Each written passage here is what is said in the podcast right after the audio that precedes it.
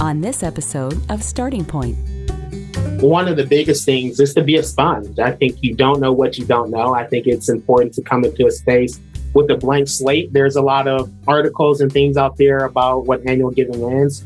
But to be a sponge, research. I think one thing that really helped me early on is, you know, allocating an hour out your day to do research on the trends that are happening. That's Tyrell Warren Burnett talking about the importance of being a sponge and soaking up information and ideas as a way to better yourself as a fundraising professional and achieve success in annual giving. I'm Dan Allenby. Welcome to Starting Point.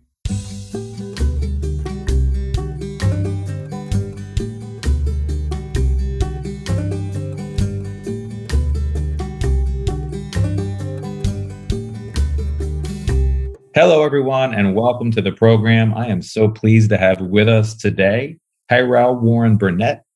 Tyrell is the Senior Director of Annual Giving at the Oregon State University Foundation. Tyrell, welcome to the program.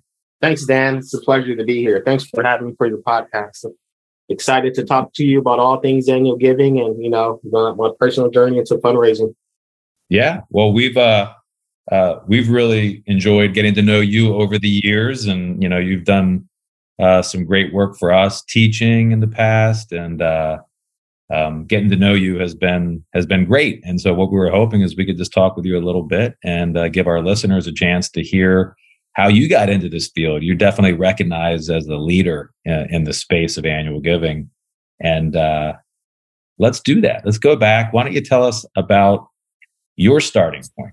Yeah, well, I think like like most fundraisers, um, you kind of fall into it. I think now there's a little bit more intentionality with going into annual giving and fundraising, but I think 95% of the fundraisers now will tell you they fell into it. I fell into it much like uh, most fundraisers. So I think my journey started back at uh, Washington State University. Uh, go Cougs. Where are you from originally? I'm from Michigan. So born and raised in, in Lansing, kind of to paint the picture uh, before I got to Washington State University. So uh, born and raised in Lansing, which is the capital of Michigan. Uh, went to the same high school as Magic Johnson, so that's a uh, hey. a, a, point there. You know, Lakers legend. Um, uh, and then end up going to Michigan State. So stayed pretty local um, to go to the, the, the college, and within that, great college experience. And you know, as we related to fundraising, a lot of what your college experience translates well to you end up giving back in some shape or form. And I think that's somewhat somewhat that has shaped my career path is get, being able to give back in some shape or form. And as as I look back at my career, wh- where things started, each one of the places I've been have been land grant institutions. I went to a land grant. I worked at two land grants. I think that's been kind of my calling card is working for institutions that kind of help to create access. Uh, and it goes back to, I think, my high school story with being in a college prep program called Upward Bound. Um, and Upward Bound was a program in which we uh, went to campus every summer to really prepare us to be college ready. Uh, and that was at Michigan State's campus. So I spent my whole high school summer at Michigan State's campus getting used to spending in the mind frame of being a college student. And that translated to me eventually going to Michigan State. I did unsigned admissions um, during one of the Upward Bound sessions in which we do tutoring on Mondays. And then was able to get through an Upward Bound and had an amazing experience at, at Michigan State. What'd you study at Michigan State? Uh, I study retailing. When people think of retailing, they think of, oh, it's just like Sears or Kmart. That was the old school ones. Kmart doesn't really have a lot of stores now and really went bankrupt, but wanted to be uh, a retailer and what that consisted of really being a buyer. So really looking at whether it's men's merchandise or a particular merchandise within the store, really forecasting sales. And it's a lot of math that goes into that and being able to look at trends and how does that translate to you kind of forecasting things that are going to be in the store. Was that in the business school? Uh, it was actually in the communication arts and sciences. Uh, so it was like paired with advertising. And initially, I wanted to be an engineer. So like that didn't really work out. So like most college students, kind of pivoted majors like midway through my college career. But I think I, I kind of find found my niche because at that time I was working at Best Buy and a couple other different retailers. And during that time, they were going through what they call customer centricity, which they're doing like a lot of uh, looking at consumer behavior and how does that affect the when a customer comes into the store, you tailor your different approach uh, to different things, and that's helped me a lot as I kind of progress in my career. I kind of look back on those experiences for the for profit and the things that they were able to do there and how that translates to what we're doing now. I got to ask because I will admit that I have sometimes described annual giving when I'm trying to explain what it is to someone who doesn't know anything about the world that we operate in. I have actually used the term retail to kind of describe annual giving. And I wonder, I didn't know this about you, but having that been a, your background and something you've studied, would you say that's a fair description?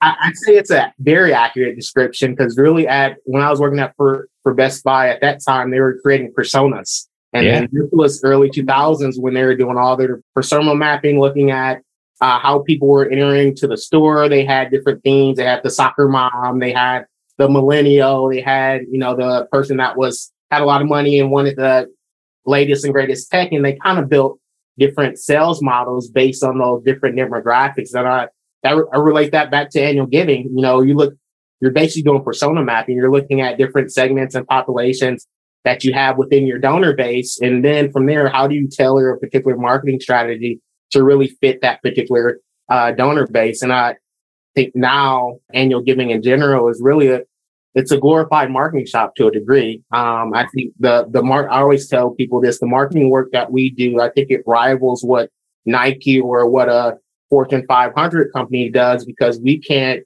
necessarily predict the experience that they had at the institution. And as we know, the experience that they have at the institution, you know, will decide whether or not they want to get back to your institution. And if they had a bad experience, you really have to do a lot more relationship building to even engage and get them to make a gift. So I think the work that we do, I think it's hard sometimes because it's almost like a needle in the haystack. You're trying to find the the passion point, the pain point, only using a certain set of characteristics that you have in your database. And that may not be the right characteristics that you want to use. So I think uh, the retail example is real, a really good one in the evolution of how annual giving has been described. And so it's sort of taking in the same way that a customer might, might have a certain experience at Best Buy and understanding that experience and then using that as a way to communicate and market future products and services to them.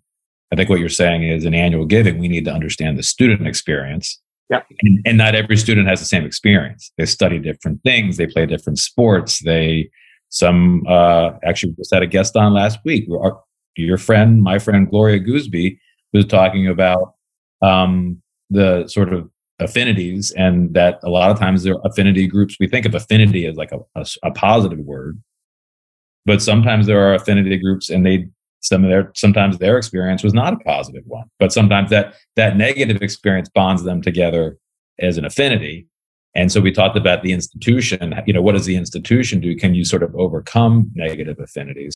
No, I would say like I think that's been like the core of like my approach in annual giving and fundraising. And I think once I kind of got the job at Washington State, I think I look back on all of my for-profit experience at Best Buy, but also working at a company called Moneyball Sportswear, which um, they're actually today, it's 517 day in Lansing, which is the area code. Um, they're opening their headquarters, but my experience, they are really running the operations there as well as handling a lot of their email marketing really allowed me to see um, the four P's as they talk about it within marketing. The four P's really applied to annual giving. I really took that philosophy and applied it to what I was doing at Washington State. So I had no previous uh, annual giving experience within that.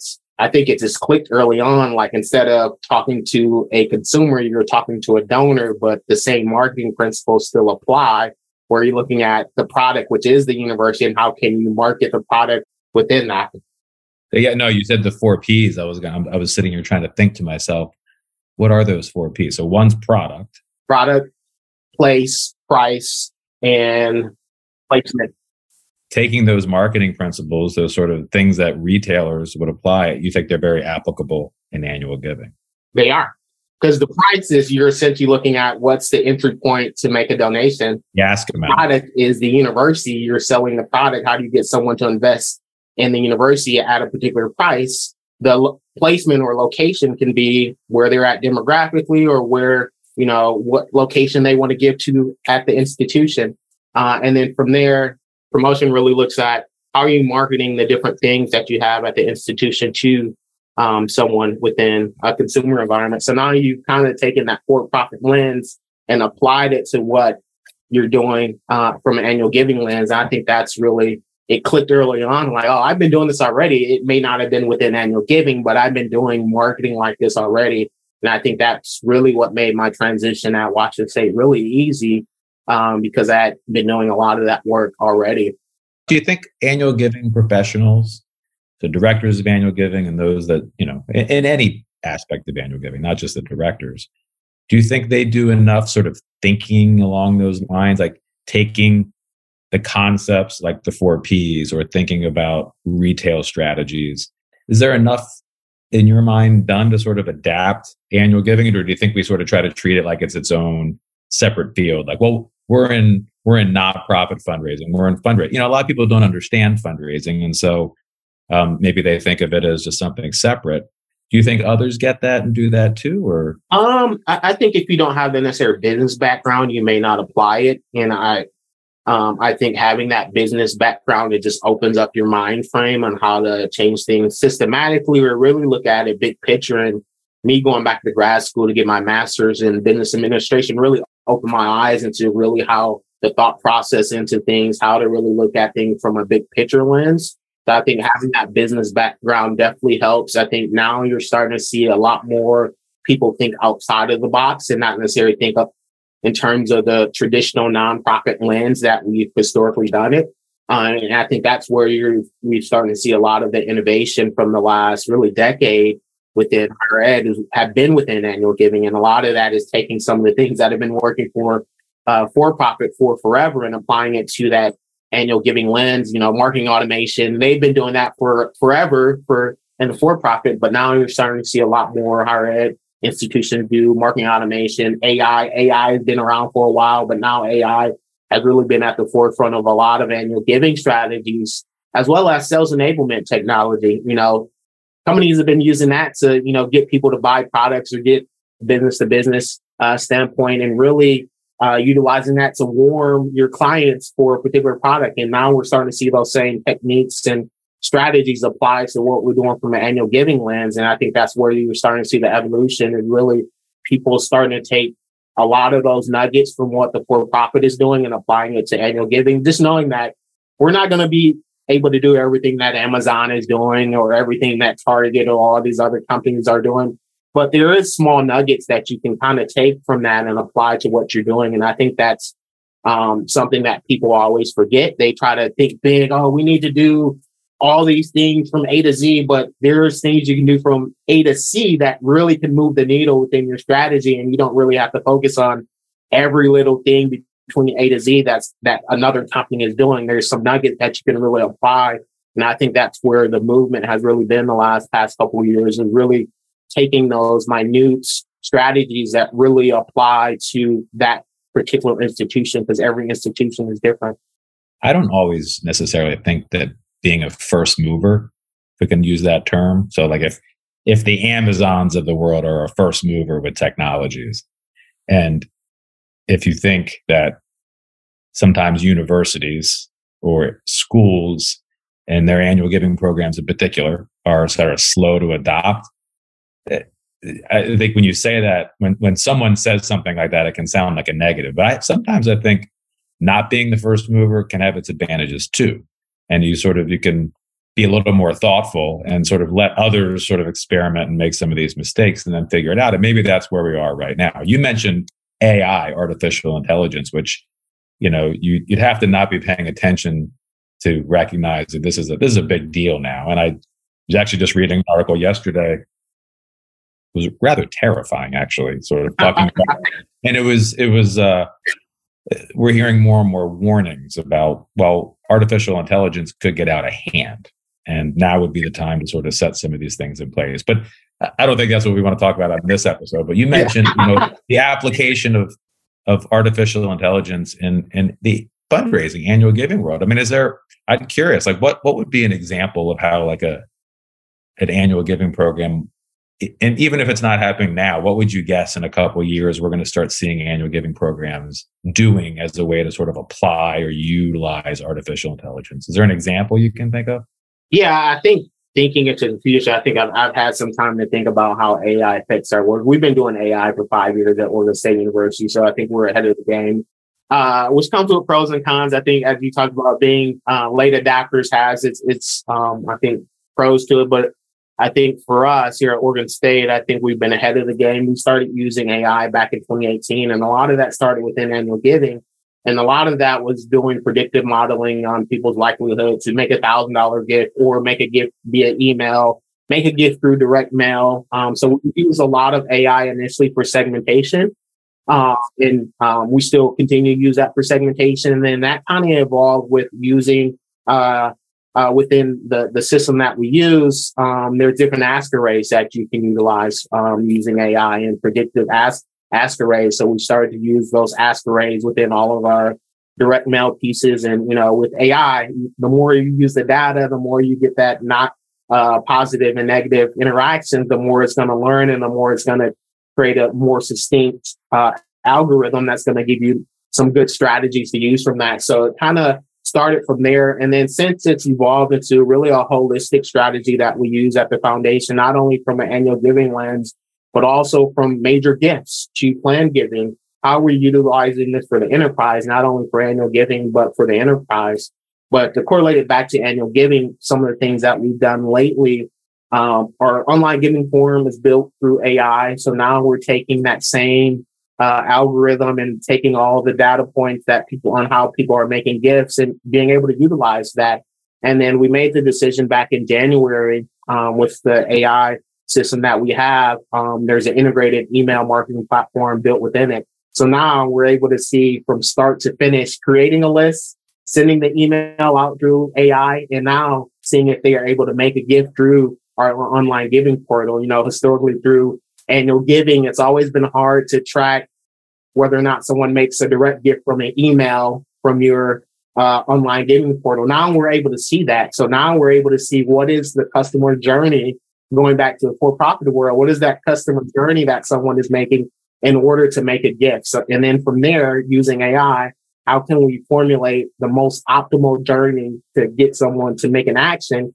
We want that action to be a gift, to make a gift, but the action could be just to visit the page. But now we're formulating a communication strategy based on all of the AI touch points that we've been able to do to formulate uh, someone to make a gift. So that's kind of what we've been doing as of late, really formulating the most optimal journey for someone to make a gift, utilize the different things that we are, are doing. And then I think to take it a step further and where I see kind of AI playing a factor, you know, with ChatGPT, I think that's the next evolution of how we're utilizing it.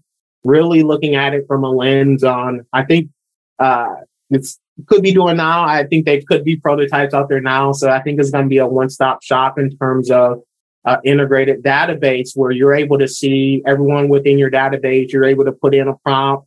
I want to pull all alumni who gave a thousand dollars and I want to send them X, Y, and Z message. And it's going to spit out a message that you can then send from your AI tool that's going to go out to people and they can make a gift directly that's been automated to that particular person. So I think you're going to see more integrations of AI into uh, these other data, larger databases that we have, whether it's Ellucian or Blackbaud, CRM, you're going to see a lot more of that integrated into, I think, everyday life. Do you see a time when when the actual content is being developed? Like, so could you imagine that appeal letters would be written using artificial intelligence? I think so, and that's where that prompt where I was just talking about, like, we'll be able to build a prompt. But I think there will always be a need for a human element. Um, because a, with AI, there's always, you're pulling from different data sources. Of course, it's going to learn. But I think in order to really have that soft touch and to really the uh, appeal to the heartstrings of people, you're still going to need a human touch to edit it. So I think AI is going to be really good for that first draft of the communications. And then there, having someone to go back and edit what AI has drafted if this artificial intelligence gets so sophisticated, are we even going to need gift officers? Could we also be facing something where the artificial intelligence gets so sophisticated that the role of fundraisers, well, it's whether it's writing an appeal or, or conducting segmentation or even sort of responding and cultivating a relationship with a donor, is it reasonable in your mind that could all get replaced? great question. I think it goes back to like Terminator and yeah, let's go there. um, I, I, I don't. I think AI is definitely going to get more sophisticated in the things that it's going to be able to do. I foresee it augmenting the work we do. I don't think it will ever replace what we do because I think within fundraising, there's always that the human element that you want to feel like you're giving to a person or giving to someone that's going to steward your money in the best way. And it's kind of hard to do that when AI or the machine is the one that's facilitating a lot of those conversations because you know, one thing that we've learned in general, like you can close gifts via Zoom, you can, you know, have visits via Zoom. And that's one of the things that came through the pandemic is digital fundraising is here to stay in the way that you engage with your donors that's across the country. You can do that via Zoom, but also we've also realized, but in order to still close a lot of those larger gifts, you have to meet in person. You have to get to know that person. A lot of that cultivation is really built over years unless AI is able to really build and cultivate that relationship over five years, I think it's going to be really hard to replace that. Um, I think it's going to make our jobs a lot easier. I think it's going to, as we go into those conversations with donors or as we create these marketing plans, I think AI is really going to help to uh, streamline a lot of our processes. Is going to make our job a lot easier. So now you look at it from a standpoint, what's the other 25% or what's the other 50% of our job going to be now? Because AI is helping to do those minute things that we had to spend half our day doing before. Now we can do that. AI can do that in an hour. So now how are we streamlining or what are the additional things that we're adding to our um, job description that's going to make sure that we're, you know, fulfilling our obligation to the institution. I just had a ridiculous thought. Go ahead. I'm, I'm, I'm ready for it. I'm just wondering if we'll ever see ourselves like if you'd like to speak to a gift officer, a human gift officer, you make you'll need to make a gift of at least a hundred dollars. Oh, so it, it almost replaces the model of like um, I know uh, alumni memberships. Mm-hmm. pay for fifty dollars to be a member, and then a lot of institutions got away with alumni membership. But if you make a gift of fifty dollars, you still or hundred dollars, you still get those benefits. So it's kind of the same model. Where if you make a certain level gift, you still get that personal connection to the institution that you want to have. That could be it. No, I guess now that I think about it, if you want to have breakfast with the dean, we're going to need to see a gift of at least five thousand dollars. I mean, that's not that's not crazy. I think we see things like that within our strategies. We don't say it that way, but if you'd like to go to the the presidential dinner this year, the president's circle dinner, uh, please consider a gift of ten thousand dollars or more. I mean, this is that that's not that's not even ridiculous. That's sort of our strategies in many yeah. ways. So, so, does it become, I guess, as a follow up to you, does it become a more sophisticated give the get campaign where yeah. you're really just, you know, setting a price point in which someone has to make a donation to even get something? So is it, does it become more transactional in the future because you have AI kind of facilitating that? Is that where we're moving towards? The Ken Elmore was the dean of students at Boston University, and now he's the uh, president of Dean College here uh, outside of Boston, which is where I'm talking to you from. And I was having a conversation with him about artificial intelligence not long ago. Um, and we were talking about the future of higher education and sort of what what higher education was going to mean, particularly in this world of artificial intelligence. And he said, "I believe that college is going to be the place that students go to learn how to be human." Mm, I thought that is that is something else, and I I wonder if that becomes uh, such a valuable concept. The idea of like a human and human connection in a world that's filled with artificial intelligence that people will pay a premium and people will even think about their philanthropy in the context of connecting with humans you know uh, so this is fun stuff i don't know i mean it's a little bit uh, it can be a little scary um, but i think th- that we're going to have to kind of open our minds to imagining what the future looks like because it's coming one yeah, way. Come we like or not. So I think it's it's better to brace for it. And I'm I'm a planner at heart, so I, I try to brace for things, even though I, I may not know exactly what it's going to entail. But try to think through that, and I think AI is definitely one of the ones that it, it's coming. It's here to stay. So I think we really have to adapt now. With you know, you're going to get kind of left behind on how to best utilize it for your institution. Yeah. Well, besides artificial intelligence. Let me I could stay on this topic for a long time, but so maybe, if it's step back a little bit. You're currently running the annual giving program at Oregon State University Foundation. You've been there for how long? Uh, it'll be six years come August. All right. And you've definitely made a name for yourself as a leader in this field, right? In the annual giving space. But what do you, what do you love most about annual giving? I think I, what I love most is that it uses both sides of your brain. I think it's the one part of fundraising where you have to know. I think you, you still use it in major gifts but I think it, it's still a strategy element to that. But I think uh, using the art and science of it, like you have to craft this beautiful message or this beautiful direct mail piece to get someone to make a gift or, you know, uh, the science side, looking at the data analytics and how do you segment your appeals in a way that makes sense for your audiences. And really, I think I look at it from a, a challenge standpoint. I think you have, you know, depending on your donor base, a half a million alums or 200,000 alums. You know, I think I take it as a challenge of how can I, how can I find a passion of theirs that they can give to. You know, I always tell people this no matter what you're passionate about, I can find a funding source or I can find a fund that you're passionate about to give to.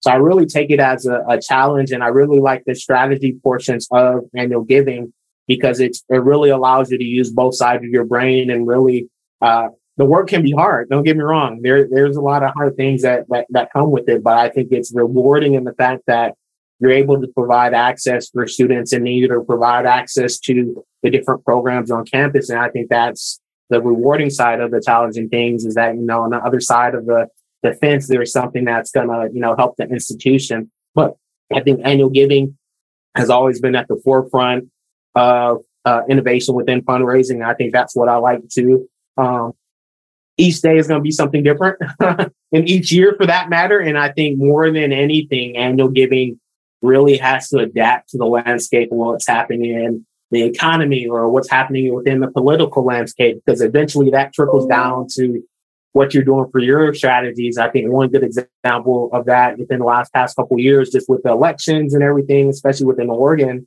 we were bombarded with direct mail pieces, phone calls, texts. And then now, as you start to do your annual giving strategy for all those Oregon people, are they going to respond to direct mail pieces or emails because they've just been hit hard in the election year? Or uh, as the, you know, they haven't said we're in a recession, but I think a lot of the numbers are acting as we're in a recession. And within that, usually that below $500 group stops giving. So how do you get those people back on board? How do you shift those strategies? And I think that's kind of the beauty with annual giving. And what I like is like, it's a new challenge every day and you really have to be, um, up on your game, so to speak, to really adapt to what's going on, whether it's the economy or the politics that happening or the stuff that's happening at the institution.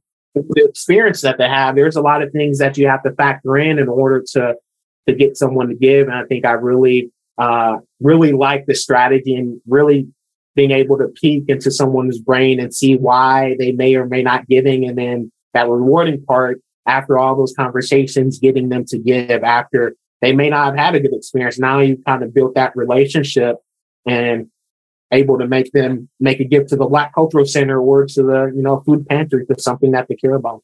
Yeah. You know, we did a poll not too long ago through Annual Giving Network that asked people what they love most about annual giving. And the, the number one answer was the metrics, and which wasn't a huge surprise. I mean, I, having worked with annual giving professionals long enough, they, they do love numbers. Yeah, I, I love a good Excel spreadsheet. Yeah, yeah. um, the second number one answer was the cyclical nature of it. So you know, it that hey, this is every twelve months you have a new fiscal year. But I I'm hearing what you're saying too, and even within that sort of predictable cyclical pattern, every year is different, right? And I mean, the last few years have been especially different. But uh, I think I think uh, a lot of people would sort of fall into one of those two categories. But I'm with you. It's an art and a science. Okay. So on the other side of it, if that's what you love about it, what worries you? You have a new little one at home. Yeah. Congratulations, by the way. Thank you. Thank you. I appreciate it. You look, you actually look very well rested for now. He's been sleeping a little bit better last past couple days, but you know, it's up and down. uh, yeah, we'll get used to the up and down. That's that, that'll be the pattern. So, but but that's great. Congratulations. So, besides besides the new little one what's you know when you think about the world of annual giving what are you what are you worried about for the industry i think i the donor pipeline, I think that's the biggest thing. You know, with the having a little one now, you think about what does the next generation of philanthropists look like, especially with the decades uh, for this matter, decades uh, worth of trends of you know declining donors. You know, dollars up, donors down, and then with the new uh, diminishing, you know, higher education value, how does that play a factor into you truly building your pipeline? So now we really have to think outside the box into how we cultivate this next generation of uh, philanthropists. And I think a lot of it uh, is through causes. I think people are, are, are philanthropic at heart. And, you know, there's a lot of statistics that, that are out there that says, you know, a lot of this next generation, they're philanthropic. They may not be giving to the institution at this time, but they're philanthropic in their own right. So how do we really tap into that grassroots efforts? And it's really finding um, a way to make your institution relevant. And it goes back to that perception of the value of higher education. Because a lot of people say, why should I donate? The university has all this money or, you know, my experience wasn't great. I don't really, really want to get back to an institution that, you know, did this to me. So I, I think you really have to look at it from a standpoint of how can we really highlight the value of education. A lot of that is, you know, I, I think higher education really unlocks doors for a lot of different people. And I think tapping into that more, but also tapping into the landscape of how, how we're engaging our individual communities a little bit better within the institutions that we serve. And I think that's where we really move the needle. And some of the things we've been able to do at Oregon State University is really tap into the notion of um, cause-based initiatives. And within that, how we kind of position it is, you know, I said this before, our people are giving to all these other nonprofits. They may not be given to Oregon State, but how can we position Oregon State as one of those philanthropic nonprofits that they want to give through. And this is through the causes, you know, whether it's food insecurity, whether it's cancer, whether it's, you know, access, uh, whether it's um, mental health. How can we really position our institutions to show that we're kind of leader within this space, but also how we're providing solutions to this particular cause within our community. And I think that's where we're going to move a lot of the needle is really uh, that community community based fundraising, but also through that, how can we show more transparency within where the dollars are being spent? And I think that's the biggest thing that we're seeing now, and the transition from the the boomers to the millennials is that you know there's no longer obligation to give back to institutions that the previous generations have. They just gave, just gave. Well, I went there, I should get back. But now the the newer generations don't have the obligation to give back. So now we kind of have to create this environment or create this community that's intentional about how we're really serving and providing solutions to the different issues that are happening. A lot of this is through causes or di- through different other things that are happening at the institution. So I think pipeline development, to kind of loop it back, pipeline development is really the thing that I'm worried about uh, in a society that is devaluing higher education. And I think you made a good point earlier about the human element of higher education and how moving forward, I think a lot of institutions we're going to go to college to become a better human. So how can we tap into that as we're trying to build out these fundraising initiatives? How can we tap into that human element of getting someone to get back to the institution? So I think that human element is going to be really critical to building that pipeline. And it really goes back to that community element and something that's relevant to them. That can be hard because sometimes we don't have things in our system of what people care about, or they could have graduated from the college of business but now they're, you know, they're a chef. They care about sustainable food. Maybe that's one of the big roles of artificial intelligence is is to is that intelligence to help us get a little more intelligent to understand what is it about these humans that went to school here? What are their interests? And so we can then tap into that and connect them with points within the institution. Now I want to I want to dig into something you've said twice. I'm paraphrasing, but I think I think what you were saying was there is a decline in the perception of the value of higher education. So I just want is that do you believe that to be true? Do you think people because certainly the cost has gone up. Yep. And some of that's inflation, but but the cost of higher education is is quite large. As someone with children thinking ahead, I'm like, wow, that's going to be really expensive.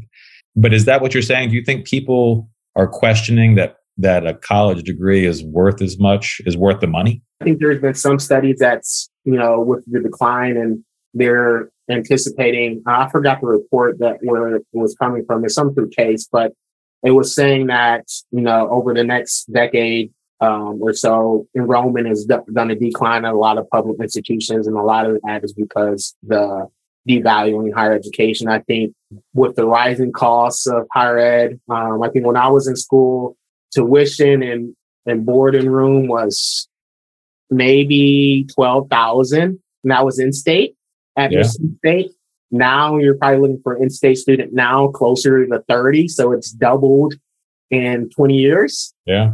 So now you're paying, you know, over the course of four years, five, really the, the average for most college students is four and a half to five. So now you're looking at, you know, $120,000 education. And then with most students, once they come out, they're not getting a job that's going to offset the amount of debt that they have. And that, I think that's where you're seeing some of the devaluing education is yeah. the amount of money that you're putting into it. A lot of the college graduates aren't getting jobs that's allowing them to live uh, at a reasonable rate. So that's what you're you're basically saying. People are graduating with debt. Yeah. And the the their degree, because I, I you know I can remember reciting statistics at some point not that long ago that said that yes, college is expensive, but if you don't have a college degree, you're not going to have the earning potential. So even though you might incur some debt over your lifetime or just in the first several years in the job, your your earnings are going to be so much higher so I think what what I'm hearing you say is a lot of that's being questioned, and people are saying, well, maybe there's the value of higher education just isn't there anymore. So maybe we don't need a degree. And I, and I think as well, one factor that plays into that is like I think initially, um, a lot lot more people were going into college, um, rightfully so. But I think you're starting to see a shift. A lot more people going into skills trades because we need those, whether it's plumbers, electricians, there's always things that need to be built or things that need to be worked on. So I think you're starting to see that shift. Like I could go to college, but also I could be a really skilled electrician or be a skills trade and be make a lot of money. Cause I knew some friends come out uh, of high school that were making really good money as an electrician or a plumber. And, you know, me coming getting my degree, I wasn't making as much as them because they kind of had a, a, a, head start. And we talked a little bit about it, the earning potential over time. But I think that could even out now, especially with the inflation of things, what it costs to build a house or what it costs to do certain things has skyrocketed so much. So I think it's almost offsetting some of the industry norms that we're starting to do. Or this. So get ready for this one, Tyrell. My I my 11 year old son, I don't think a morning goes by that he doesn't ask me. And he, he's 100% serious when he asks, Do I have to go to school today? so well, you do. You do have to go to school. And he says, why? I said, well, because you're going to learn. And then he says, this is every morning. It's the same dance. I could learn a lot more on YouTube. There's a part of me that's right. You, I, you're right.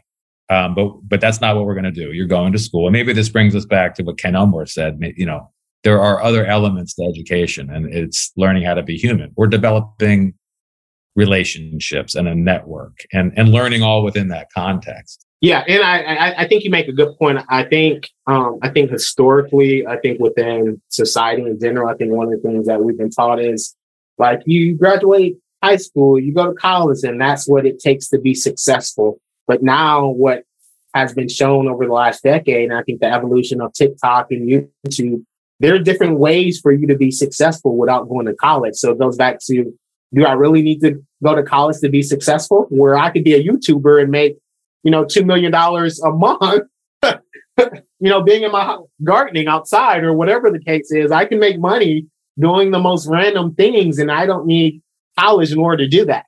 Mm. So I think that's where you're getting the, the mindset shift is like in today's digital world, there are so many avenues for someone to receive information and output information that they no longer need an institution in order to do that. You know, I could you know, probably go on YouTube and learn how to, you know, build a house from scratch.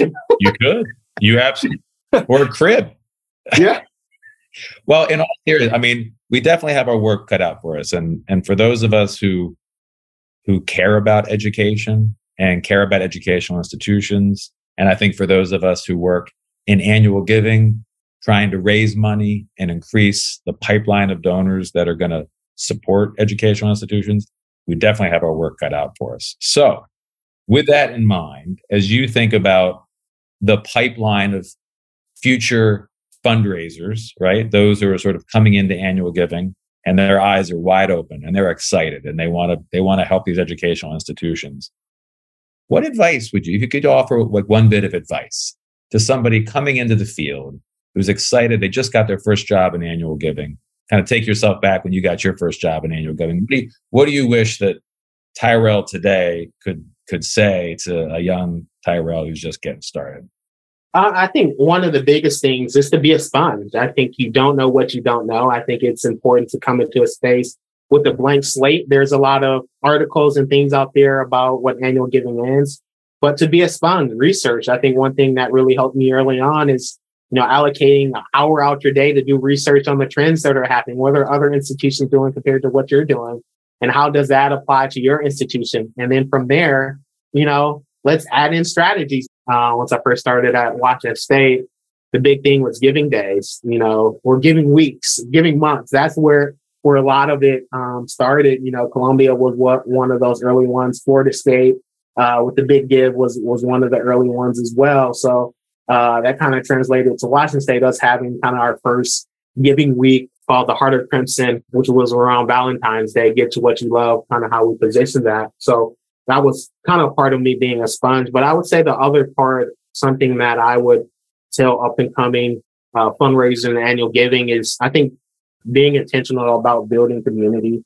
And I think that's one, one of the things I've been doing a lot more of being intentional about building community amongst the annual giving professionals. People always say, like, you know, a lot of people are like, when I'm at a conference, oh, you know, such and such. But I think a lot of that is just being able to network and build that community. Now I, you know, I have a Rolodex, so to speak, of people I can call upon if I have an issue or there's a particular thing like, man, I'm seeing this in my data. Are you seeing the same thing? And I think that goes back to building that community and being intentional about networking. I think is, is one of the things that I tell people don't be afraid to do it. I think sometimes it can be hard, but I think in the long run, if you're able to be intentional about building that community that's going to help you. And I think the last thing I, I will kind of talk about is finding a mentor. I think that's the biggest thing. I think early on, didn't necessarily have a mentor that because I didn't know what I didn't know at that time. I think I kind of learning as as you go, but I think as you start to go within your career, having a mentor helps because some of those situations you haven't been in, they've been in, or they know people that've been in those situations. So I think it helps to get advice from people that's been there. Sometimes we think we know it all, but we don't know it all. um, so it's important to get um, kind of feedback from people that's been there. And I think that's been something that I've really uh, grown in the space of, I think, mentorship and being able to find mentors that's been there or find, uh, I think, in uh, years ago, I think a presentation I went to is finding kind of your own board of trustees, finding a board of trustees that you can call upon to give you advice, whether it's, you know, about a certain thing or about careers. You have different people within your circle that's going to give you um, kind of advice depending on things. And I've been able to develop that within my career is finding different people that can give me different advice depending on what, what it is. And that's been helpful for me. And what that's tra- translated within my career is being able to pay it forward and get back as well. So I think that's one of the other things that um, I've been doing more of is finding different ways to mentor up and coming uh, fundraisers, uh, being able to pay it forward and talk about those lessons learned. Yeah. Well, Tyrell, uh, that gets to the heart of, of what we're hoping we can do at Annual Giving Network. And you've been a great mentor to, to so many, and we appreciate you spending your time today telling us your story and, and sharing your thoughts. All interesting stuff. So uh, we, we appreciate you and, and glad you could be with us today. Tyrell Warren Burnett, thanks so much. Thanks, Dan. It's been a pleasure. To learn more about our membership program and everything AGN has to offer, visit our website at annualgivingnetwork.com.